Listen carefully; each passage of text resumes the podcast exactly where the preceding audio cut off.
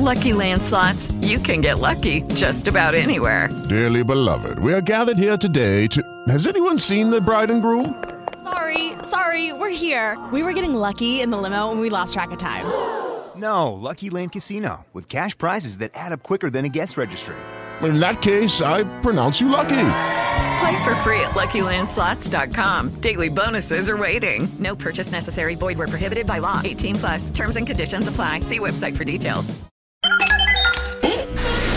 This is Pete Fletzer. On this episode of Around the Galaxy, we're going to visit with Lacey Gilliran of the Resistance Broadcast and Star Wars Newsnet. Over the next hour, we'll talk about female fandom, the Reylo movement, and what being a Star Wars fan means to her. So strap yourselves in, relax, and enjoy this journey around the galaxy.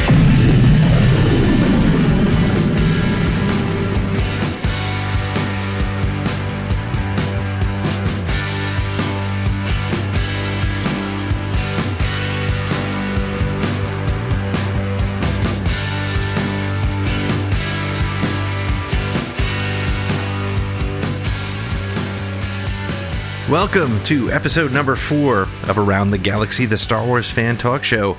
We're available on iTunes, Google Play, and SoundCloud.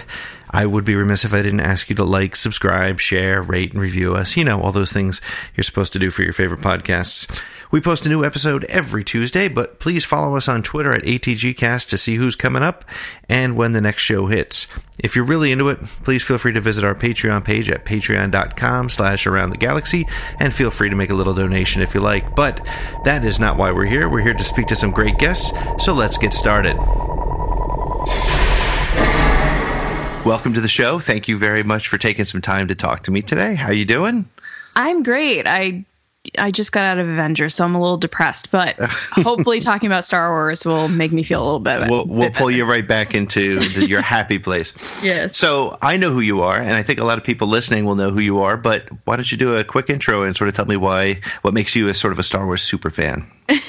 they might know me. Um, uh, my name is Lacey. I am a part of the Resistance broadcast, which is the official podcast of StarWarsNewsNet.com.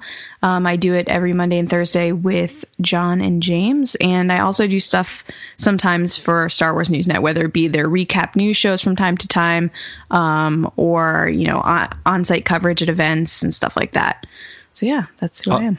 awesome. So how did you how did you end up getting involved in uh, Resistance Broadcast? How long have you been part of that show? A couple years now, right? Actually, it's only That's been a, little, year, right? A year, yeah. So I've been a Star Wars fan for a really long time, but I didn't really get into the podcasting community scene until about March of 2018. Um, I was actually working for a company and we are looking for some advertising specific around Star Wars. So I'd reached out to um, John about running some ads on StarWarsNewsNet.com. We were talking. on Twitter and he was just like, "Oh yeah, you like Star Wars, right?" I was like, "Yeah, I love it." And he goes, "Well, we have this podcast. Would you be would you want to come on and talk about Star Wars?" And I was like, uh, yes, of course I would love to. Um, I had never been asked to talk about Star Wars. Um, I've always kind of been behind the scenes. So we found out that eventually John and I were only 20 minutes from each other. Oh, really? this whole time. Yeah. So bizarre. But uh, yeah, they had a call with me. It was me, John, and James and it was kind of like this weird audition. I was like super nervous. and uh, I just remember them asking me what I thought about Reylo and uh, where Star Wars is going and why I like Star Wars. And then I guess after that, they talked offline and were like, yeah, I think she'll be pretty good. And it's been kind of like light speed ever since. And here's where I am. That's great. And you, I mean, you both, you just recently were at, um, at Celebration. You seem to have like a front row center seat for all the great stuff that was going on. So that must have been kind of a thrill. Yeah. So I had a uh, fan ticket for Star Wars Celebration. I lucked out and got a VIP pass when they went on sale last year. Wow. So uh, that's why I had a very good seat, if anybody's wondering. But yeah, it was really amazing as a Star Wars fan to be able to be the, that up close and personal with some of the amazing content that they had. And then I also went to represent my podcast because we had a panel on the podcast stage on Saturday of the show. That was great. So how many how many other uh, podcasts were were featured during that week uh, during the week? oh my gosh, I feel terrible because I don't know the exact number, but I'm pretty sure okay. it was about. I'm pretty sure it was about 35 podcasts. Oh, so they were running all weekend, I guess. Yeah, so it was split amongst Friday, Saturday, Sunday, and Monday. Um, ours was on Saturday, but yeah, I think it was about 35. Wow, this is great. So, did you? uh Did you? I. I you guys did a sort of a J.J. Abrams kind of prank on everybody. I thought that was kind of cool. Um, yeah, that's John's thing. John loves doing the JJ calls, which I at first was like, this is kind of weird. I don't know how I feel about it. And then I was in the episode nine panel, and JJ comes out and he starts talking, and he sounds just like that phone call. and so I told John, I was like, okay, you win. Like, you got it because I didn't know JJ talked like this. Like, I just never listened to tons of interviews from him, I guess. Right. Um, so when you know that first like um hi guys um hi i was like oh no oh no i'm never gonna be able to unhear this so yeah that is john's john's baby his brainchild That's great. That's, that's, that's a lot of fun. So, how did you get into Star Wars? You know, it's uh, I'm always curious as everybody's got their own little, at least first memory. But how how did you uh, make your way into Star Wars fandom? Yeah it's kind of weird for me because my parents don't like anything like this. They're, they're not really into like the pop culture stuff. They liked movies from time to time whether it be back to the future or jurassic park but a lot of my friends often ask like how did this happen? when they're pointing to me. Um, it was second grade and i was in i'm from connecticut and i was at this store called stew leonard's which is a very northeast local store here in danbury connecticut and they had a movie section and they had the vhs box set which the three original trilogy tapes made darth vader's mask Right. and um, I said to my dad, What is this? And he said, It's Star Wars. And I said, I want it. And he said, Okay. So it was kind of history ever since. I put that first tape in and I was hooked with the idea of this young guy who came from nothing to end up being the hero of the galaxy. And it just that that message of I'm a middle child so I have this like feeling of like I need to stand out a little bit. So when Luke Skywalker came along was like it doesn't matter who you are you could be the hero. I was like hell yeah I totally want to be the hero. So I think that's kind of why it stuck with me. But yeah it's been history ever since. I've always always liked Star Wars I used to pretend I was going on missions for Leia and all this stuff yeah I've always liked it Oh, that's cool. So, when when you were in second grade, uh, as uh, as as a girl who was into Star Wars, I don't I don't want to I don't want to start in that sort of awkward Oh, no a girl worries. thing. But No worries, no uh, worries. how did that did that play out at all? Did you see any? Uh, were, were you did you have other girlfriends who were into Star Wars? How did that work out for you? I I don't want to be a total like cliche and say oh I've always had guy friends, but I kind of always have. Right. I've had girlfriends from time to time, but I've definitely always connected with guys, especially about Star Wars and other things like Marvel and DC comics and stuff. And Right. it's been awesome that over the past five to ten years, I feel like women have embraced these kind of geekier pop culture sides openly more Yeah. because growing up I don't think it was the cool thing to like it. Like I used to come home and watch anime and like you wouldn't really say you liked these things because it was not really seen as cool, but like now it's the cool thing to like them, which Right. is so fun. Um but yeah, I, I didn't really see anything as like oh these girls connected with me because of this. I usually it was me and like a bunch of guys running around pretending we're shooting each other with like blasters and stuff. What do you think has opened the door over the last 5, 10, 15 years to uh, to to make sort of fantasy culture? I sort of lump Star Wars and Game Yeah. of Thrones and comics into its whole fantasy genre. What do you think? What do you think has gone into to making it kind of cool for for for girls and women to be into it? Absolutely. I think that people people. I think women and girls have always been into this stuff. They just have never really talked about it. Um it, at least in my experience, people might have other experiences, but I used to work for uh, Reed Pop, which does like New York Comic Con and C2E2 in Emerald City and Star Wars Celebration. And there was a definite uptick from the moment I got out of college to now. So that was around probably like 2012, Okay. where it was like all of a sudden everyone's going to Comic Con. Everyone likes Marvel. Everyone likes DC. Everyone likes Star Wars. Star Wars is back. Like there was this big uptick in pop culture and stuff like this in comics. Right. Um, and I think it has to do, honestly, with Iron Man and Robert Downey Jr. and Marvel and those movies being so impactful to the culture of the the people that were growing up at the time mm. um, that it's caused this big explosion of cult, like pop culture.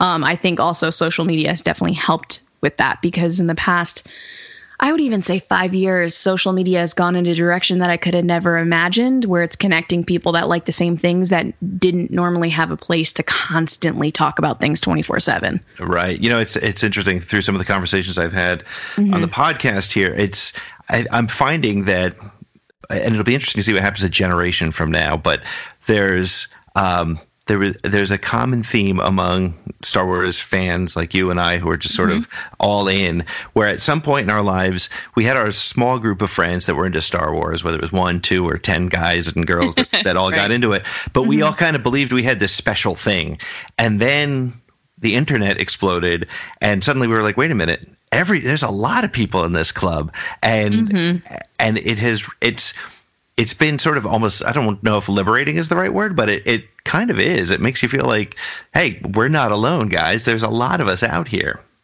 Yeah, absolutely. I, I've said for the past couple of weeks, it's been kind of an emotional ride for me with the panel and everything, especially Star Wars Celebration.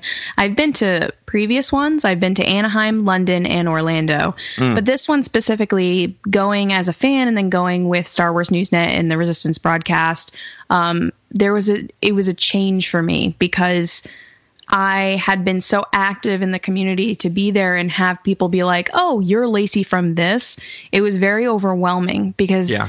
for a long time in my life I've always tried to find where I fit in, and despite what people believe, it, doesn't mean that you're going to figure that out in your teens or your sure. 20s because I'm now in my 30s and I'm just kind of figuring it out. But I feel like we're all kind of figuring it out along the way. But uh, I finally feel comfortable in a space where I have people that are awesome and they're my support system and they love what I love. And I wouldn't have had that 10 years ago. That's right. Um, but at the same time, I wouldn't change anything. I would still, you know, live my life the way I've lived it because it ended up here with these people. Um, and the belonging that I found with Star Wars specifically, uh, I'm just so thankful and I wouldn't change anything about it.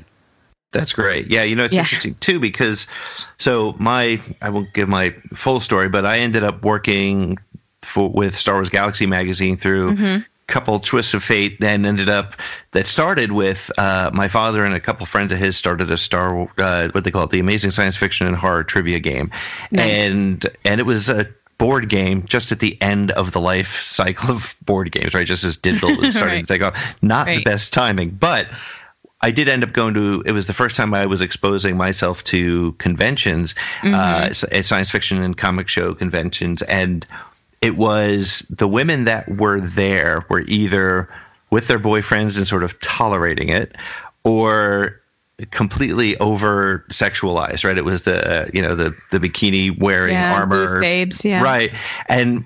And now I went to, uh, uh, I don't go to a lot of shows, but I went to one couple about a year ago, and uh, it was a totally different world. It was mm-hmm. it, it, didn't matter, and I'd love your take because you were at Celebration. I was unfortunately not. I I I've, i lived vicariously through Twitter through everybody, but yeah. it, it, was my take that it, it looked like it might have been close to 50-50 men and women from what I could tell. It was definitely 50-50 men and women. There were there were a lot of my ladies walking around the show floor and in the panels and dressed in cosplay um, it was very different from previous celebrations where I'm always like, yeah, there's, you know, always a large amount of women at these events. Like women are building these fandoms um, and supporting these fandoms in ways that they have never done before. But this one specifically, yes, there were a lot of women at this event. That that's great. And what do you yeah. think? You think it's is it uh, this this is a, a strange way to ask the question, but do you think it's a success point or a proof point for the the work on the part of Disney and Lucasfilm to make sure that there are stronger women characters, or do you think it's just Star Wars has always been uh, accessible to women because of the type of characters that have always been central to the story? I think that, you know, growing up with Leia, she was like my original hero female figure in my life that I stood by from an early age of being like, okay, this is someone that's strong. She doesn't need to be saved by the boys. She can be on her own. She's running the show. Um, and then followed by Buffy the Vampire Slayer. Like that's what I grew up with. So I always had those strong, I hate to say this phrase, but strong female characters in my life that I was just like, yes, that's what I want to be. I want to be like them.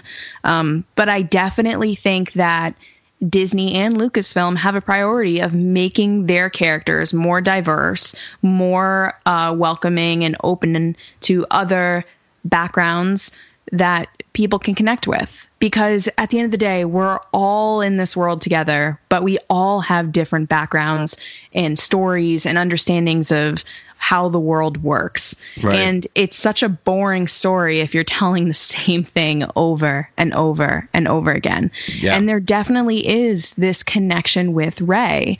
There I'll never forget in 2015 when I saw the movie again, which first of all I was like, "Yeah, Star Wars is back. I've been waiting for this." um, but the the moment in the theater I remember, I'll never forget this. The moment in the theater where he goes, Kylo goes to grab the saber and it flies past him and it flies into her hand. I openly screamed in the theater.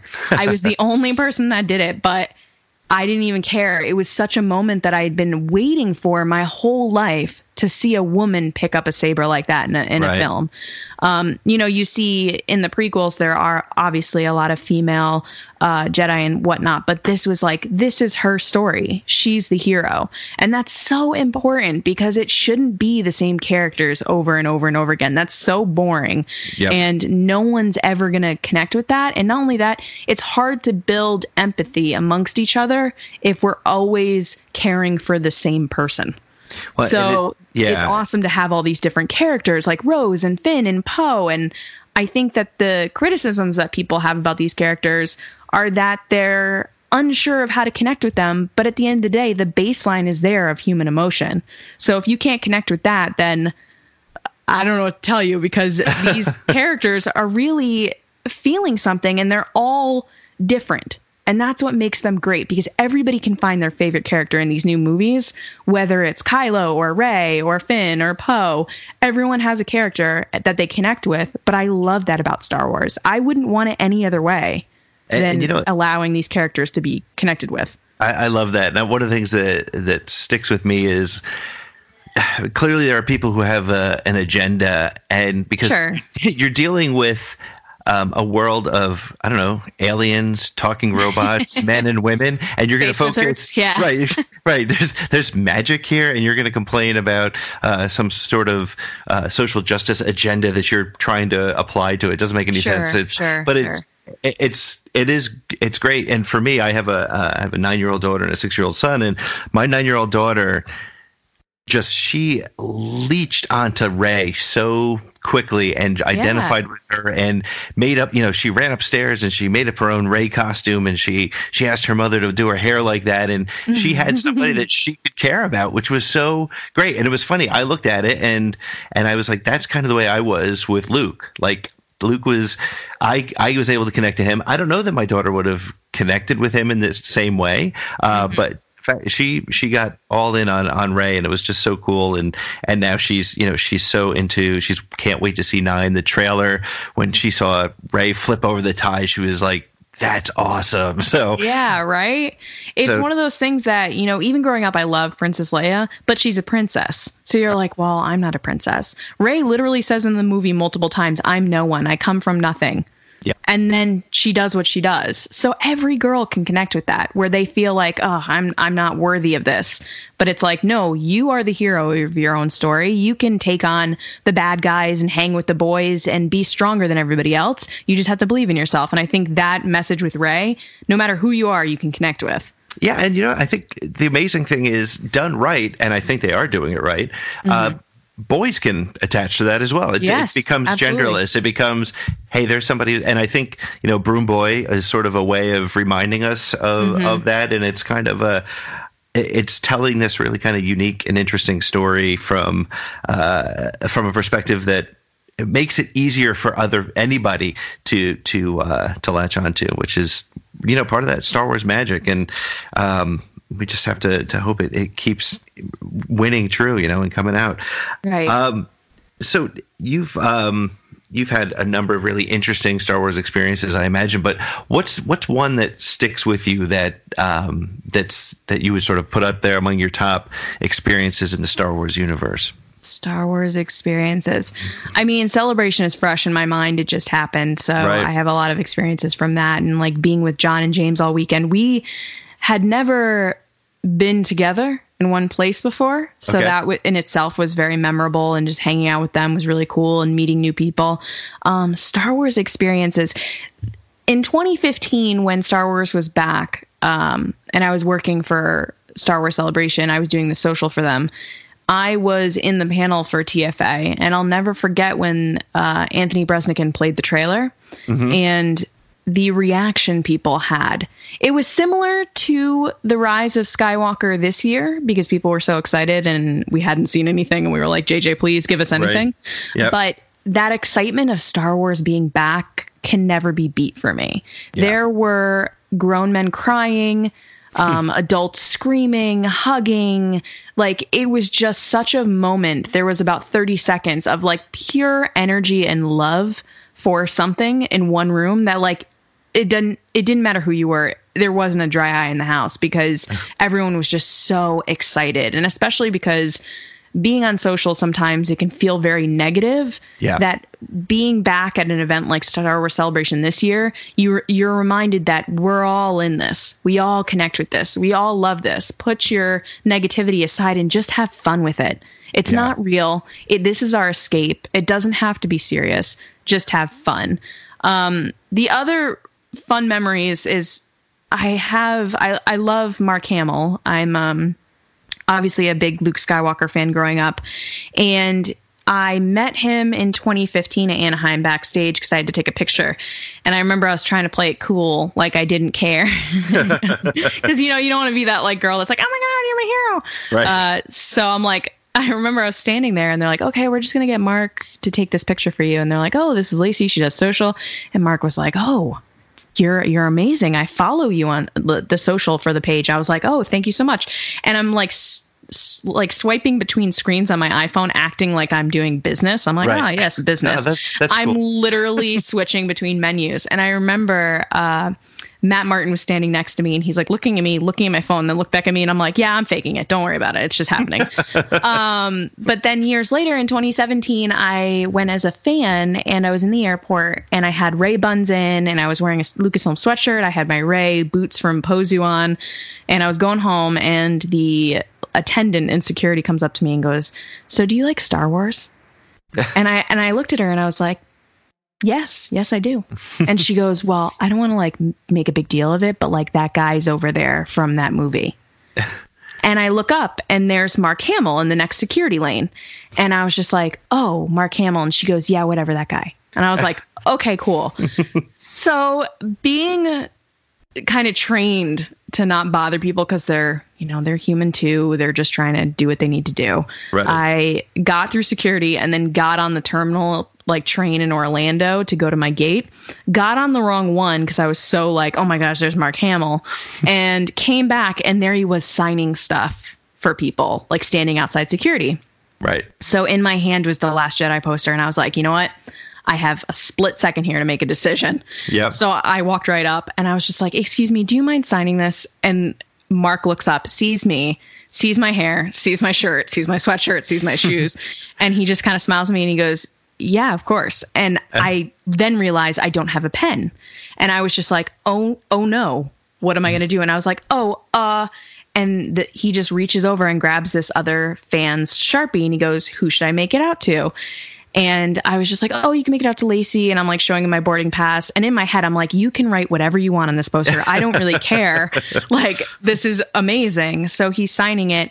And the coolest part about it is so he signs it he writes love to lacey on it it's on my wall. Um, but the the funniest thing about it is a day later I wrote on my Facebook page, I was like, "Uh, thank you so much to that fan that came prepared. Like, you don't even know what you've done for me and the moment you created for me. And I appreciate it. Ter- like, it's so awesome. I found the guy that gave me Oh my mark. gosh. Yeah, the next day he's right on this. He's in the same group as me. No idea on, Wow. on Facebook, and he was like, "Oh, that was you. I was the guy with the sharpie," and it was like one of those things. I was like, "Here's another example of like fans helping fans towards the same goal of just geeking out and loving something." And this guy never met me, didn't have to help me, but he chose to because I think ultimately, despite people's differences and thoughts on different things, whether it be Reylo or whatever, Right. uh, we all love this. So Yeah. They're willing to help each other out. And I'll never forget that. That guy, whoever you are, I think his name's Mark. You're the best. That's great. You know, Yeah. that's- it, it, is- it is true. There's a, um, a, a, a community that's so, so tight. And, you know, when, when we were kids, when I was a kid, which, you know, I'm, I'm a little bit older than you, a little bit more than a little bit older than you. But when, I mean, I saw I saw Star Wars in the theaters when it didn't say episode four. That's, that's my, Right. age. but, um, but yeah, when, you know, you like, there's something about you you can almost you know there used to be the uh, there was a meme that went around that says you know you can judge a person by which tim curry character they associate with Yes. and, and in this case it's like when you're a kid one of the first People questions- better say Muppet Treasure Island. That's all I gotta say. i don't know man i gotta go i gotta go pennywise that's just my perspective Uh, yeah, yeah. all right we'll, we'll put that on the back burner for another day but the um I'm my my best friend to this day, the guy who plays drums in my band. I've known him since third grade. The mm-hmm. second question I asked him was, "Do you like Star Wars?" And like he did, and cemented our relationship. And, and that was it, man. We've been friends ever since. And there's something about that. And as we were saying before, now that there's this amazing um, ability to to connect through the internet, and I mean, I've made some great relationships through through Twitter and social people I've never met who I feel like I've uh, at least uh, uh, you know not a creepy weird connection, but certainly uh, you know we. If I was to meet them, I know that I'd be able to have a cup of coffee with them, and it would be somewhat normal, right? So it is the weirdest thing when you meet people online that you've been conversing with for over a year and you're like, oh, is this going to be awkward? Because there was a period in my life when Facebook was still only for college kids. And there was this moment where you'd meet someone and you wouldn't know what to do. That is not the case with Star Wars fans. I can't even tell you. It was like hanging out with people I've known for years and years and years. Like w- everybody I met at Star Wars Celebration that I, I talk to and follow on Twitter, it was just like falling in line with old friends that you haven't seen in a long time. There was no awkwardness whatsoever. That's amazing. And did, Yeah. do you think did, did you get any sort of um, sense of, of being a rock star, being at uh, at celebration? And I'm not I'm not trying to ask you to say, "Man, I'm awesome," I'm, I'm and and boost your ego, but I mean, you you have a fairly popular podcast, right? And uh, you have a number of followers. It was there any of that sort of at least a little bit uh, of rock star ability when you were there? I mean, uh, I'm not. Take that question however you like, but right, right, right. Of you know. course, of course. So James in our our podcast was actually in a band. He was in uh, the band Devil Wears Prada years ago. So he was actually Ah. like a top 10 rock star like a couple of years ago. So he's kind of used to this attention. But going into celebration, I remember we were talking one night when we were doing prep for our panel, and the guys were just like, you know, what if people come up to us? And I was like, no one is going to come up to us. We are no one. We're like Rey. We're no one. We're just scavengers. We have nothing. No, there's no way. There's no way someone's coming up to me. And um, John made jokes about his hat. He wears this lame blue Rebels hat. I always make fun of him for it. And he was like, uh, I'll just wear my hat. It's my brand. And I was like, no one's going to recognize your hat. Don't be weird, right? so we get there on Wednesday before the show. And we're like, you know what? Let's go pick up our badges before we head out for dinner. And we were there for maybe 10 minutes. And me stupidly, I was starving and I'm stuffing my face with like a soft pretzel because I was so hungry. And those are the best when you're hungry. Let's face it. You can't beat a soggy, soft pretzel. No, it was delicious. Thinking about it, it's still good. Uh, so I'm eating this pretzel, like waiting in line to pick up my media badge or whatever badge it was. And um, I'm getting tweets of people saying, I see you. I don't know if I should say hi. I I see you. And I'm standing there like, wait, what? And we, in the span of like 10 minutes, we had three or four people come up and say, Hey, I'm from the UK, huge fan. Hey, I'm from Mexico, huge fan. Hey, can I get a picture? And I was like, Wait, what? Why? and there was this awkward moment that I was like, What is happening? why? Why? Um, but it's so humbling um, that anybody would connect with anything that I say. Um, because I just love people and gen- I'm like such a people person. I love meeting people and making friends, and I've always been this way.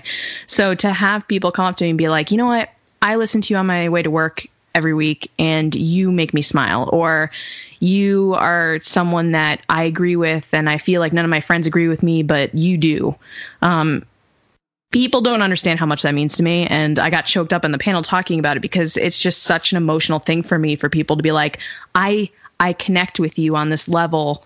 Whereas, as we talked about earlier, my whole life I've been trying to find this space where right. I'm finding this connection. And it's only really happened in the past year. So it's been quite overwhelming. And people did recognize John for that stupid hat. and he was totally right. And I put my foot in my mouth and I was like, okay, fine. Um, but yeah, no, funny. it was really, really awesome. And like I said, like super humbling. But yeah, there were moments where people were like, "Oh, I'm so and so. I follow you guys like crazy. Can I get a picture?" I took a lot of pictures that weekend, and I'm super awkward and weird. So there was a moment of like, I don't know what to do with my hands from Bobby, where he's like sticking his hands up. Like that's who I am as a person. Um, but yeah, no, it was it was crazy. I don't. Isn't it? It's it's so wild. I mean, I I can only associate because when I was doing Star Wars Galaxy, mm-hmm. I, I, did a talk at a, it was actually a Star Trek convention. Um, and, yeah, yeah. well, you got to remember, 20 years ago, there wasn't much Star Wars going on. In fact, there was there were people who that there's a, a, long story. That's how I ended up meeting Steve Sansweet because he was going to Star Trek conventions and yeah. he was he was talking about the special editions and those were the only places where it was and people were reaching out to my website. I had one of the first Star Wars websites ever back in the mid early 90s. Yeah, and so yeah. so I called Lucasfilm and I'm like, "Hey, can you tell me where uh, Steve Sansweet's going to be? People want to know." And I talked to Steve. They put me through to Steve and I was like, "Oh, okay. Well." And I ended up talking to him and blah blah blah. Long story short, I ended up working uh, on Star Wars Galaxy. But I was at this awesome. convention, and um, at the end of my talk, I said, you know, I have a handful of the latest edition of Star Wars Galaxy magazine, and I'll be handing them out in the back. Mm-hmm, and so mm-hmm. there was a line, and then like the third person in line asked me to sign it, and I was like seriously i mean i'll do it but okay and then everybody in line oh, no. expects me to sign and i it was so i was like you guys are going to be so disappointed when you realize that it's not that big a deal. But it was it was humbling. But again, it was like people who were so into into Star Wars, especially you mm-hmm. know 20 years ago, just to have mm-hmm. that conversation and and to realize that yeah, they're reading your stuff or they're listening to you on online and you're connecting on something that they care about. And that's super cool. That's that's something that's so powerful that you'll never like it's nothing you, you can prepare yourself for. And it's such a it's such a great opportunity and experience. So Yeah, there was one moment that I'll never forget for the rest of my life. I keep like I I feel like I'm a phony because I keep saying that, but this was definitely one of those moments where the week prior to celebration, we had kind of like a quick q&a in one of our episodes where they asked me like, if there's any last minute advice for people coming to the show um, mm. because i worked for conventions i did a lot of these i went to a bunch of celebrations if there's anything that i could help people out with because um, my big thing is like i always want to make sure people are comfortable and that they're i'm being helpful because i do have knowledge of these events right. um, so my advice was and this could be rolled over to like any theme park concert anything really mm-hmm. is in a multi-day situation pick one thing every day that you definitely want to do, whether it's ride that ride, meet that person, buy that thing, go to that restaurant. Mm-hmm. And then everything else is bonus, but just have that one thing you have to do. So that was my advice the week prior. And I'm at the panel. I just got off the stage and people are coming up to me, talking to me. And this, this gentleman came up to me. And in my emotional craziness, I believe his name is John, and it was him and his girlfriend. Um, and he said, You know, I'm a huge listener. I love listening to you guys. I was like, Oh, thank you so much. And he's like, I just want you to know, like last week you gave this advice of picking one thing and not being disappointed and having one thing every day. And I'm like, Yeah, yeah, of course. And he goes, I just wanted you to know this is my one thing today. Oh, to, wow. To come here and meet you and support you This was my definite had to do thing. And I just wanted you to know. I straight up started weeping like a baby. I was like, oh my God, I'm so sorry. And I felt like all weekend I kept being like, can I hug you? And I am not a hugger. Like my family will tell you, my parents don't hug me. We don't hug. It's not a thing. I found myself having this urge to just hug everyone I met because everyone is just so genuinely nice, so welcoming, so understanding that I've never had that anywhere else. I've never had people that just openly welcome my craziness and weirdness and uh, geeking out with them the way that I did this past celebration. It was just unreal. And I wish I could relive it over and over and over again. Like if I had to Groundhog Day one part of my life, it would Right. be that and I'd be okay with it. That's awesome. That's yeah. Yeah. that's so great. That is really good.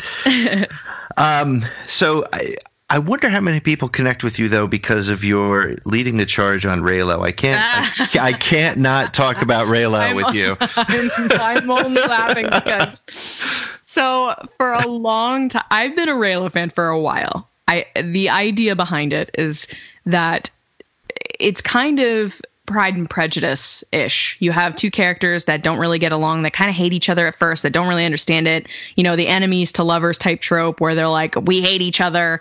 But then you're like, but do you? Don't you kind of want to make out? like, it's kind of like one of those things. And then Last Jedi happened, and we were like, okay, Rian Johnson, we're on to you. Um, yeah, no, it's been one of those things that I've always kind of supported, and I and I liked the idea of it because I deep down, well, not deep down, openly love Ben Solo. He's my favorite character in this series. I think I started liking Rey in the series, and by Last Jedi, I was like full Ben Solo, full Kylo Ren, because I want the son of Han and Leia to figure it out.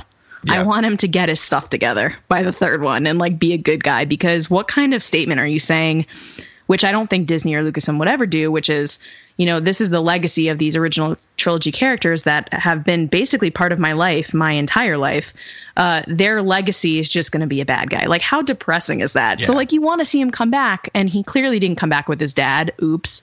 Uh, didn't his mom couldn't bring him back? Maybe, hopefully, maybe in the next movie, but with Rey, he has this connection with her where it's like he's never had this sense of belonging of uh you know he probably grew up and was super awkward based on what people have said in the books and kind of behind the scenes that he was like unsure of this power he had and this darkness was preying on him which now we think it might be palpatine which is crazy Yeah. Um, and then he gets shipped away to go hang out with Luke. And then Luke's like, "Oh, by the way, you're kind of evil. I'm going to try to kill you while you're sleeping." That's a rough, he, rough time for any kid, I think. right and there's this this connection which rian johnson said so well which is like it's kind of like that anger that comes with adolescence where your parents don't understand you no one gets you like mom you don't understand me go to my room like that kind of stuff Right. where yes he's done terrible things i am not excusing those things and i think that's the first thing people jump to is like he murdered han yes it's terrible Yeah. but in the character arc of things in the fake fantasy world people have come back from worse Yeah. so um, that's the idea I like is that Rey has no one in her life and she's searching for this belonging and he's searching for this belonging. So it's kind of like this weird, tragic, romantic thing that they could end up together. Now, to be fair, if they don't end up together, it's not the end of the world to me. I just want Ben Solo redeemed. That is my number one that I really, really want. But even if that doesn't happen, it's Star Wars. It's not my story to tell. So I'm sure I'll love it no matter what it is.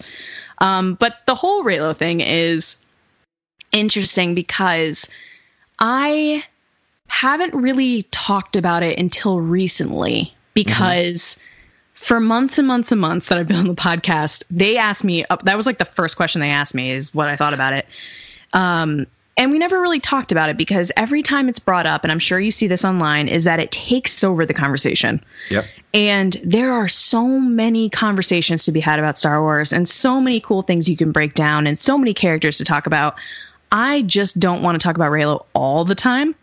Like I love to geek out and uh, get a little deep in the thirst for Right. Kylo Ren, but I don't want to go crazy about it all the time. I think there's so many other things to talk about, and I find that as soon as you bring it up, especially with Celebration, I felt like the media kept bringing it up over and over and over again, like Yeah. they were kind of beating it over the head, over the head with it. But um, yeah, I didn't say anything for a while, and John keeps joking that you know celebration was my like coming out as a Reylo party because I didn't really say anything until recently when I found that people were kind of discrediting um, the fangirls, and I don't mean this as a condescending term, fangirl. I mean it like Right.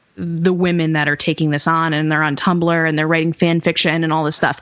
They, if you go online and look at old stories written by these women and their art and their ideas and their thesis papers that they write on Tumblr, Right. a lot of them got The Last Jedi right and have gotten a lot of things right about Star Wars so far, specifically with Kylo and Rey.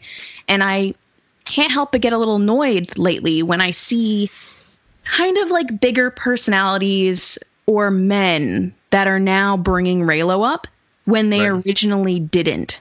And they kind of said like, "Oh, that's stupid. Why would why would we think about that? Like that's weird. Why are you putting them together?"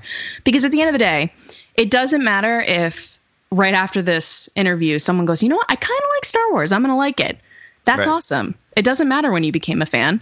Um, and it doesn't matter how you engage with it, whether it's writing fan fiction, doing art, making pins, uh, reading the books, watching the movies. It doesn't matter how you take in the fandom. You can just be a part of it.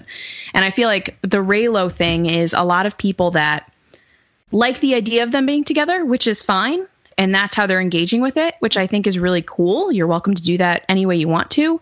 But the people that have discredited those people and then they're coming out and saying, Oh, did you guys hear about Reylo? And everyone's like, uh, where have you been for two years? Because as soon as he put her in that interrogation chair, a lot of people were like, What's going on here? Yeah. Um, But yeah, it's one of those things that it's a, it's a tricky, they're tricky waters to My- swim in. my biggest concern is about the Reylo thing, and I, I, it's funny. There's, there are, you know, just like there's people who are militant about hating the Last Jedi, which is something I can't understand at all. Yeah, uh. I mean, that's kind of I'm overstating it. I can understand it. I just don't agree with it at all. Maybe Sure, sure, sure, sure, sure. Um, but I, I, the people who are so so hooked on it and it needs to happen. If it doesn't happen in nine the way they wanted to, I I hope it doesn't ruin their um their love of of the storyline that's been so delicately crafted and put together. And so and you know it's a fair thing. I i the guy who edited uh my my novel he and i talked a lot about um when I was as we went into the Last Jedi, I had I had built my own story in my head. Here's what's going to happen. It's going to be this and that and this, and of course none of it happened because none of us got Rian Johnson's story right. it's not our story, yeah. and and he was like, "Are you a little disappointed that your story didn't happen?" I'm like, "I think I am," and I wasn't like as militant uh, uh, to use a really poor word for that, but I wasn't as strong about this Reylo stuff as some people. Like, it, there are some people online who take it uh, to an extreme. If you question it, or if you pose a question about it, some people are, most people, ninety percent of people are willing to say, "Yeah, but this is why I think this," and you're like, "All right, that's cool. I see your point of view. I still Right, may or may not agree, but but there are there are some people that just get so hooked on it that I I get I just I hope that they can make it through whatever comes out by the time we get to the end of uh, December twentieth with that story. Yeah, I think we live in a world right now where people can take in content 24 7 at all hours of the day. And they're, you know, reading posts and looking at tweets and looking at images and videos and all these things that they make, they create this personal connection that's so extreme that they just don't want to see it any other way. Right. Which I kind of understand. Um, but not just with Reylo, but with any kind of Star Wars argument. My problem is when people take an argument or something that they think is going to happen and then disregard logic and or character development to make that true like oh this is definitely going to happen because of this one handshake at this moment or this one sign this one line means this. That's not necessarily true but as long as everybody kind of respects each other and is just open to different ideas and, and being respectful that's Yeah. where i'm okay with it. I mean a couple weeks ago i had a guy i had a guy uh, reach out and and kind of like dragged me on twitter and said that i wasn't a fan and he sent me um a list of 10 things that i needed to because i said like something about the last jedi which i was like oh i love the last jedi and he wrote back and he was like oh can we talk about it Now, naturally, a normal person would say, Of course, what would you Yeah. like to talk about? And he responded with a 10 page essay on why Oh, The. Last Jedi was terrible and how I needed to basically debunk his thoughts of what The Last Jedi was. Ah. So my response immediately was like to laugh because I had someone ask me actually at our panel, like, how do you handle that kind of stuff? I just laugh it off because generally speaking, it's because someone else, whoever's the person that's directing this anger at you, I promise you, like, generally, it's not about you. It's Right. about something else, and they're bringing it out on you because this is their medium of therapy, which is not healthy, but that's what it is.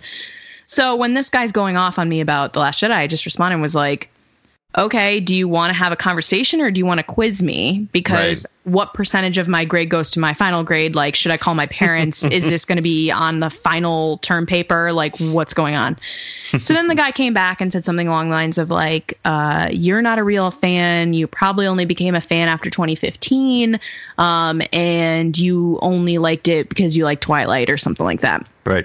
which is crazy to me because first of all twilight is twilight. I don't think it's great. I'm not a big fan of it.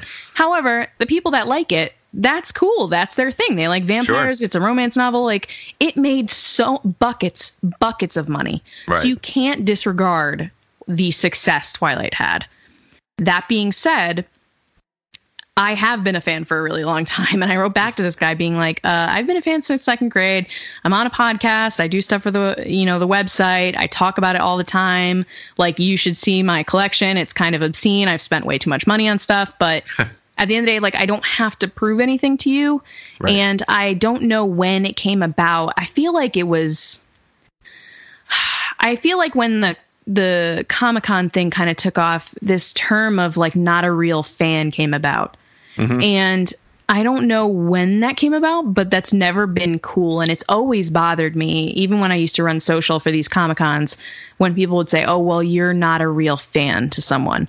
Right. Because, like I said earlier, like if someone listens to this interview and goes, you know what, I'm going to check out Star Wars, I've never watched it, that doesn't mean they're not a fan. That Right. means that they're a new fan and come on in. You're welcome.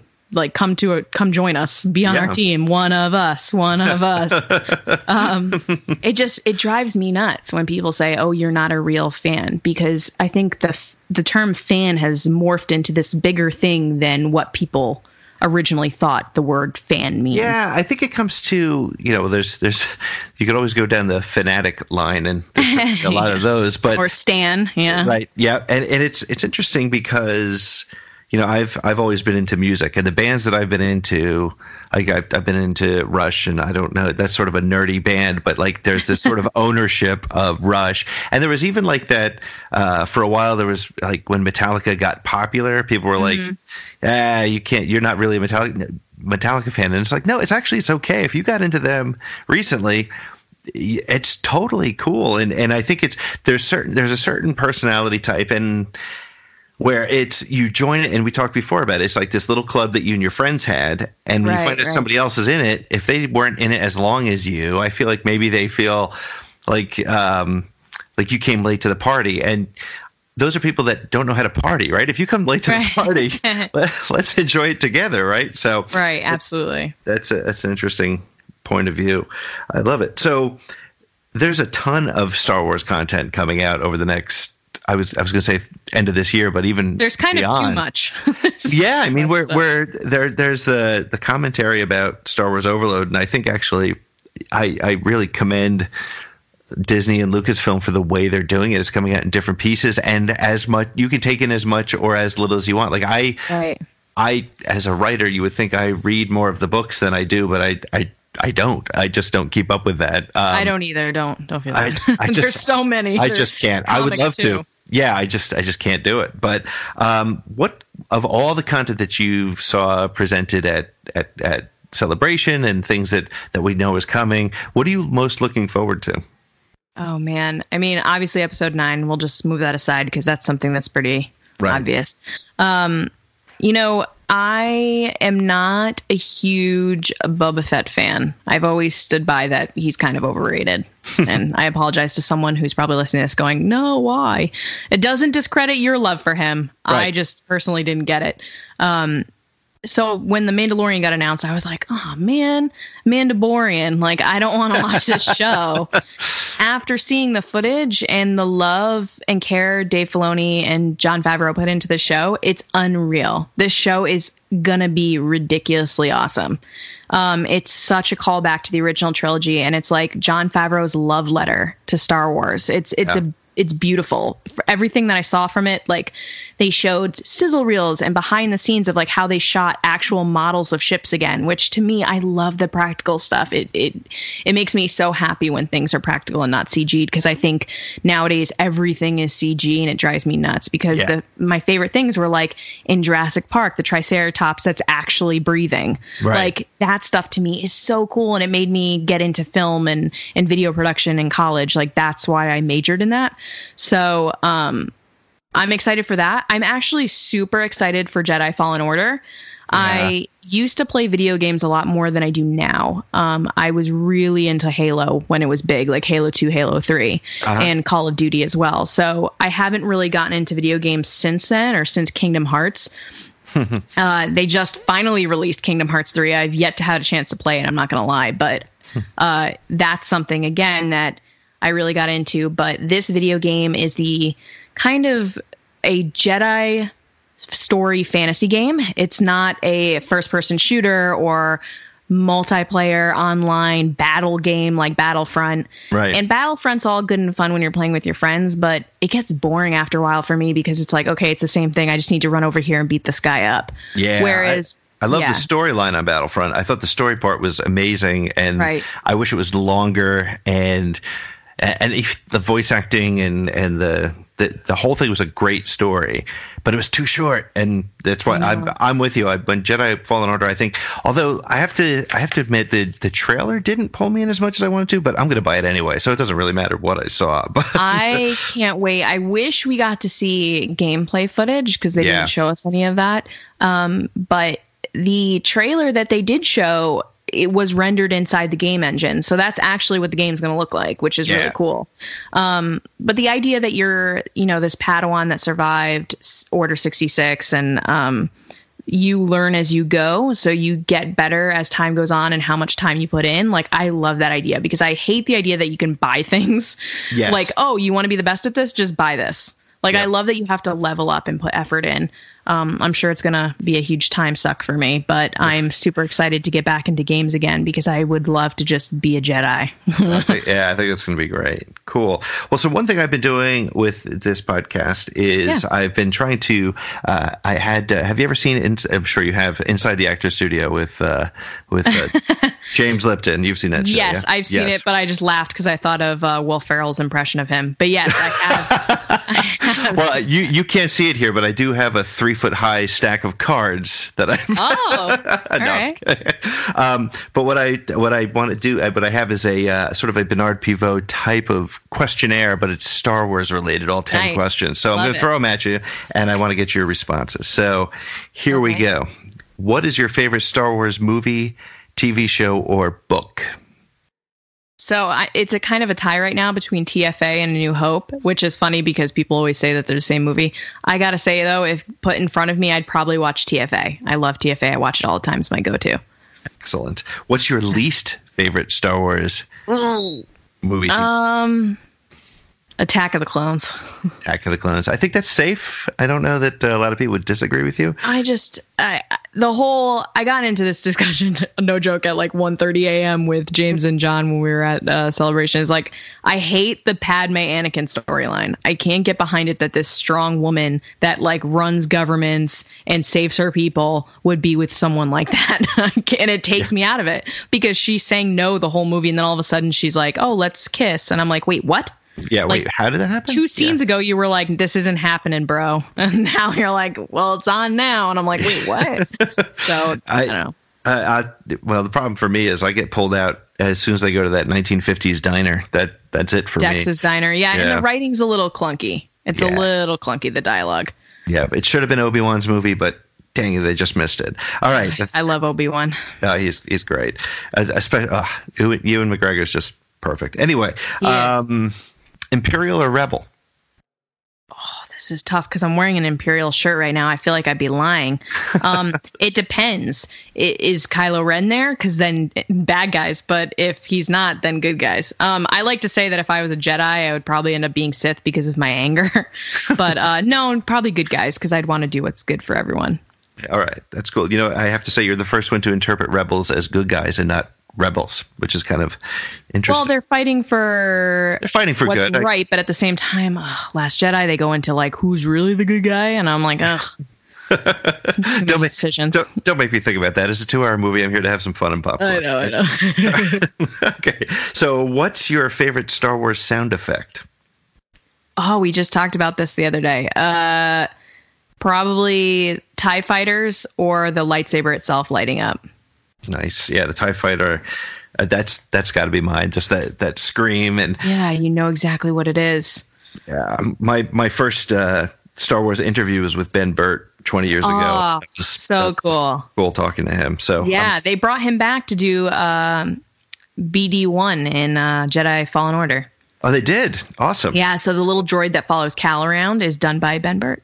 Oh, that's awesome. Well, see now, as if I wasn't going to buy it anyway.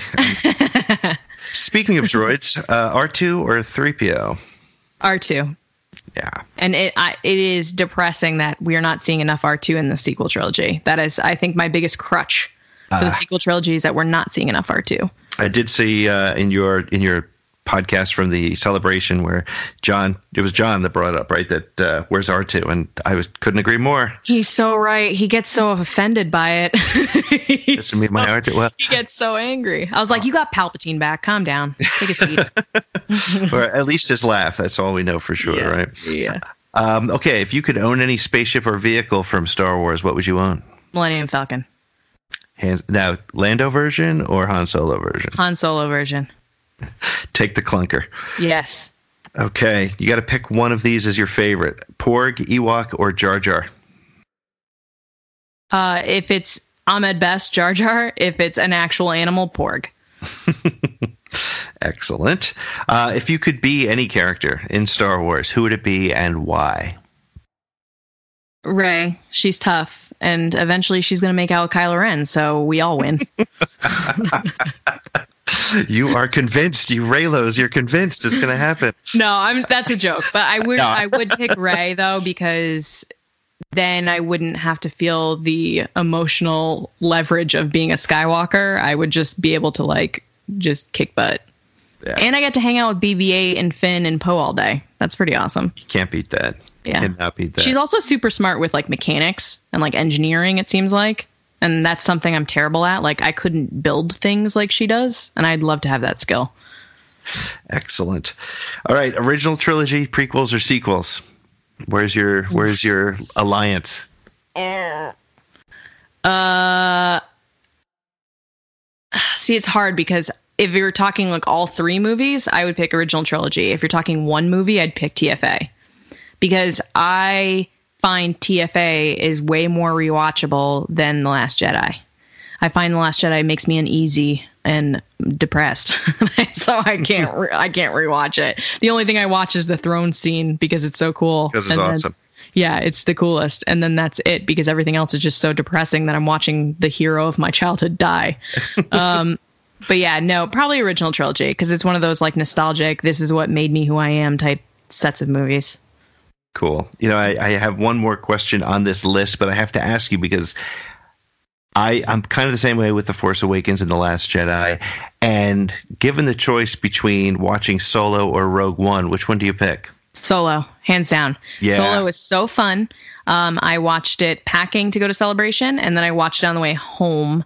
Uh, or when I got home, I watched it again. And John, I have to give him credit, started Make Solo 2 happen, the hashtag. And yep. it's been a year. And we've gotten, you know, tweets from Jon Kasdan and the producers, and Jonas used to the hashtag. Right, I saw that. Yep. Yeah. So we, I strongly believe in that movie. And I think it got such a bad rap because of how people reacted to The Last Jedi, which, not to divert too much, but for a quick second, like, I get why people don't like The Last Jedi. I understand yep. it.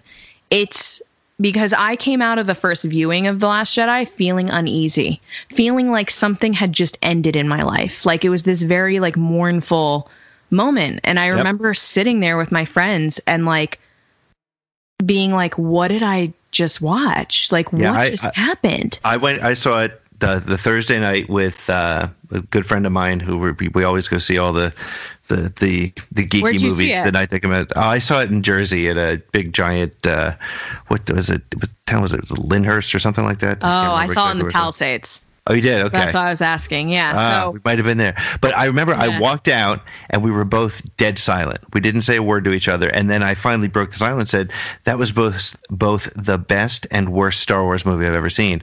And it was because I felt like it was such a, a great experiment and right. risk taking, but I was like, I just don't know how I feel about it, and that's what made it the worst. Like I knew how I felt about every prequel and every, you know, the Force Awakens and everything else. Mm-hmm. So mm-hmm. I, I knew I walked out with with a feeling, and this I was just like it, almost like hollow. It was strange, but Yeah. it's still a great movie. I think it's to me, it's it has drifted to become one of the best Star Wars movies because I think it's a good movie.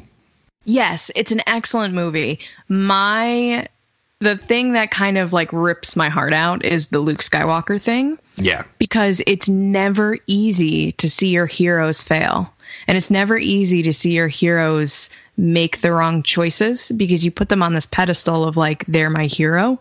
Um, and you know, growing up with the original trilogy, and I'm assuming you're the same way. yeah. Luke Skywalker is what drew me into Star Wars. The binary sunset scene is my favorite scene in Star Wars of Yeah. all time. I mean, until I see nine, we don't know. um, it's my favorite scene because it's this. It, it's the story of this kid from nowhere that is looking to the horizon for something better, for adventure, for his belonging, for his what he's looking for in life. And as I've said, I feel like I've said belonging like sixty times in this episode, but it's one of those things that that's what drew, like grabbed me and pulled me into Star Wars. So to see someone like that, to find them years later on an island by themselves, living uh, by themselves in this like guilt stricken, angry old man mood. It's depressing. And I get it. I understand why people feel the way they, they feel. Does it mean they can go attack people about it? No, but I understand the reaction to it and the emotional leverage it carries when you're like, wait, my hero isn't who he is wait, Luke Skywalker didn't save the day in the Return of the Jedi. Like he, this is where he came to. Th- that is supremely depressing. Yeah. And that's why I think people had such a crazy reaction to it because the whole movie they're leading you up to it saying, you know, the you got to let the past go. You got this isn't about them anymore. You got to let it go. These are about the new characters. You know, the, the things change, and you're like building up to that. But then when it finally happens, you're like, but it's Luke Skywalker. Yeah. Uh, You know, I'm going to have to get you on. I'm one of the things I'm planning is I want to have sort of a scholarly conversation. That sounds makes it sound like it'll be incredibly boring, but like a because Well, w- I can't with a couple you just people. used scholarly in the same sentence as me. so, well, you, well, you know, you're doing a great job faking it if that's not the Ah. case. But the uh, the uh, I, I want to get some people together with different opinions on Last Jedi and just do a conversation about it because I Yeah. think there's uh, it, it's it, again it's my favorite and least favorite at the same time, and and that's. That's really an interesting thing because there's things about it that that it, there's such deep character study. The way I, I think I was talking Yes. about it, I don't know who I was talking to about it, but we were talking about how at the end of the day, um, I think I was talking to Jason Ward about it. At Yeah. the end of the at the end of the day, I think the Last Jedi is a very small, intimate, personal movie in the in a series full of big, epic stories. yeah, it guts you. And we'll and we'll look back and it'll be like there was this big war happening, and then there was like two and a half hours of this little tiny story about these people, and then end with big whatever, however the it, the story ends. But Yeah, I think it went from being like, you know, TFA, which obviously Han dying is such a sad moment, and and John ruined it for me forever when he said we were watching it on the plane together. We like synced up our iPads. We were like, and press play. um, and there was the moment at the end of the movie, towards the end, where Han and Chewie are in that thermal oscillator, Yeah. uh, and he turns to Chewie and goes, "Okay, do every other." uh, pull and then meet me back here. Here's the detonator. And John like grabbed my arm and he goes, "That's the last thing he says to Chewie." Ah. and I was like, "You have ruined this movie for me because now I'm all all I'm gonna ever think about is how Han thought nothing was gonna happen. That and it's also super depressing that I've asked this on Twitter before. Does Han know that Luke tried to he didn't necessarily try like anything, but he was thinking of killing his own son, of killing Han's son. I don't think Ah. Han knew. I don't think so either. And I think I think the thing that makes that even harder, based on what you, you and John just went through, I think we all kind of knew in the theater that this is Han's not going to make it out of this. At least Right. I did. I- Because I was- Harrison doesn't want to be a part right and I, I was like when is it going to happen and like when he parts from chewie i remember when i saw the movie and it's it's funny you said that because it's going to sound like i'm saying this because of what you said but I, I had a feeling. I was i didn't catch the phrase and was like that's the last thing i'll say but i was in my mind i was like i don't think he's coming back. I think this is it. And of Oh, course that's what God, it- happens. It, it, kills me now. Like, and TFA is like my go-to, and now I have to like look look you away. have to watch that every time I have to look away at that that that line that at first meant nothing to me. I was like, oh, they're just going through the motions, and now John has put this weight to it that I'm like, oh god, this is gutting me. But anyway, away from all this sad stuff, Yes, uh, Solo was awesome. Yeah. Solo was amazing, and I think that the TFA stuff or not TFA, Last Jedi stuff really kind of put people in this this mode of like I just watched my hero die and die alone, which is depressing in itself. right I need to take a break from Star Wars. And I think that's what some people said. Um, but then also away from that, I don't think that there was enough marketing for it because just general public didn't really turn out for this movie. Yep. And then on top of that, Disney put it two weekends after Avengers. Yeah So it was like Avengers, Deadpool, then Solo. I saw Yeah. Solo three times in the theater, and those theaters were never full. I, I saw it four times the opening weekend only because I have a lot of different friends that wanted to see it. sure, yeah, And- yeah. But I enjoyed it every freaking time. And It's it's so fun, and every time you watch it, you're like, he is Han Solo. he does a great He job. is.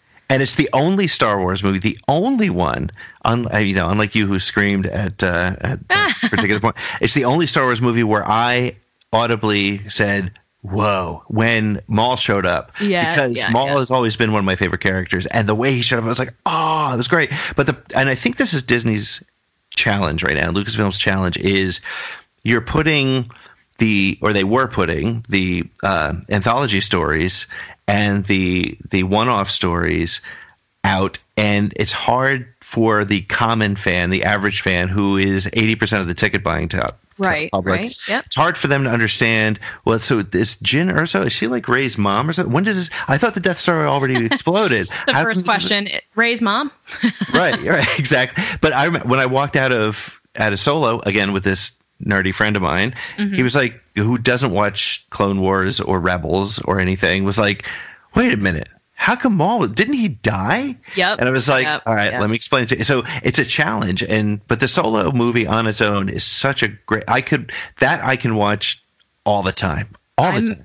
Yeah, and I'm not gonna lie. After watching TFA, Rogue One, and um, The Last Jedi in the theater, I have never had a bigger smile on my face than when Han Solo flew the Millennium Falcon in the Maelstrom and is like mowing down Tie fighters, and then Chewie takes his seat. Yeah. I have never had so much fun. I had a permanent huge smile on my face Yes. where he's like, uh, throw down the landing gear. Like I learned this from my friend Needles, and uh, he died doing this, and then he does it. Like everything about that movie is just amazing. And then Enfys Nest at the end, like I love her. She's Yeah. such a good character, and there's so much left to unpack about these characters that I would love to see a series first of all, more than a movie because Yes. it would give us more content, and I think there's more adventures that Han could go on. Um, but I saw the movie with John, and we both left it being like, that was awesome. Yep. Um, because outside of Palpatine, like Han is John's guy. He's like all about Han Solo and Chewie specifically. Um, so I went in that being like, yeah, Han Solo's great. I left being a, a total Han Solo fan and Yep. specifically an Alden fan. I think he was so good Well, and he was so funny. Alden's not doing a lot of work right now, so he could probably handle taking on a series. I think that'd Yes. be great. And I love Uh, Joonas too. He's so genuine and so awesome, and he just deserves all the happiness and success. And he can play Chewie as long as he wants, as far as I see it, because he's just that great. I, I love it when the actors are as big a fans as, as Yes. any. I've I've Like uh, John Boyega. John Boyega is a huge Star Wars fan. Yeah, and even like uh, I've had a couple of uh, online conversations with Christopher Shaw, and I'm trying to get him on the show, and and he's a he's a fan first. It's Yep, so cool. yep. I love it. All right, so I have one last question here on on the list. I've already taken up an hour of your time, and I really appreciate it. Mm-hmm. Oh, I don't mind. It's Friday night. Let's. what else am I doing? I mean, the fact that I'm doing a podcast on a Friday night tells you where I'm at at this point. well, I'm right Um, here with you. Um, what is your go-to or favorite Star Wars quote? Vote. Ooh, this. I think this is the toughest one because we do this game on our show called "Who Are You," where we le- read out quotes, um, and then the other people have to guess what the quote is, and I always get them wrong. Where the hell do you get those quotes from? Because I try to play along, and I'm like, I, I've nobody said that. Let's move on to the next one. And then So I Google them, and then they come up on IMDb, and then I'm like, "Oh, this must be legit." Well, they're not, and they always tend to be Padme quotes that are like totally wrong. Um, probably a Yoda, like "Do or do not." There is no try, or uh, "May the force be with you." Ah, God, this is a tough one. There's just so many good lines. Um, I'm trying to think if there's anything that like sticks out f- to me, like line wise. Ugh, I don't know. I got to get back to you on that one. I don't know. That's a tough one. Oh God. All right, when you think of it, you can tweet it at me, and and uh, and I'll I'll let you off this time. So Okay, thank you so much. I'm like blanking right now, and and I'm I'm not usually someone that blanks. I'm like, what? well, it's been uh, it's been a very emotional conversation about the Last Jedi and, and bringing Solo back. I, I, I know. understand. I know. So- but uh, well, I want to just thank you for for taking the time to to uh, to talk to us and to, to talk to us. It's me, uh, and uh, thank you for taking the time to talk to me and and uh, and my listeners, and um, for the for the few that aren't familiar with you, where can they find you online? Uh, people can find me on Twitter at Lacey Gillerin. Um, they can also find me Monday and Thursdays on the Resistance broadcast, the official podcast of Star Wars Newsnet.com. Um, that Twitter handle is at RBATSWNN. So they post everything there. Um, and then you can follow me on Twitter and chat with me. I usually answer. If usually, I mean like always. Yes, I always answer. Well, excellent. I hope to get you back on sometime, and I appreciate. I'd love it anytime. Awesome. Well, thank Hopefully, you very I'll have much. quotes right then next time. yeah, but uh, I'll have different questions for you then. All right. Well, thank you so much. You're welcome. Well, that wraps it up for this episode of Around the Galaxy. Thank you to Lacey Gillerin, and thank you for listening. If you had fun, please subscribe, like, share, rate us five stars, and review it. If you really liked it, please feel free to head over to our Patreon page at patreon.com slash around the galaxy. For about a buck a month, you could probably pay for Chewbacca's personal grooming. Don't forget to follow us on Twitter at ATGcast, and if you or someone you know would make a good guest, please drop us a line. Until next time, this has been Pete Fletzer, and we'll see you for our next trip around the galaxy.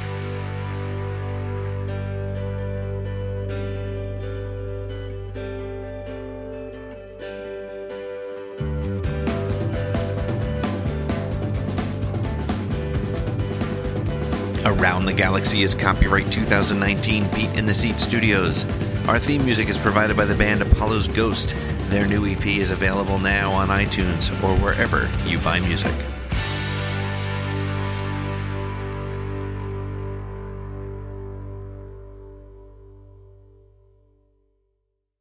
Judy was boring. Hello. Then Judy discovered ChumbaCasino.com. It's my little escape. Now Judy's the life of the party. Oh, baby, Mama's bringing home the bacon. Whoa, take it easy, Judy. The Chumba life is for everybody. So go to ChumbaCasino.com and play over 100 casino style games. Join today and play for free for your chance to redeem some serious prizes.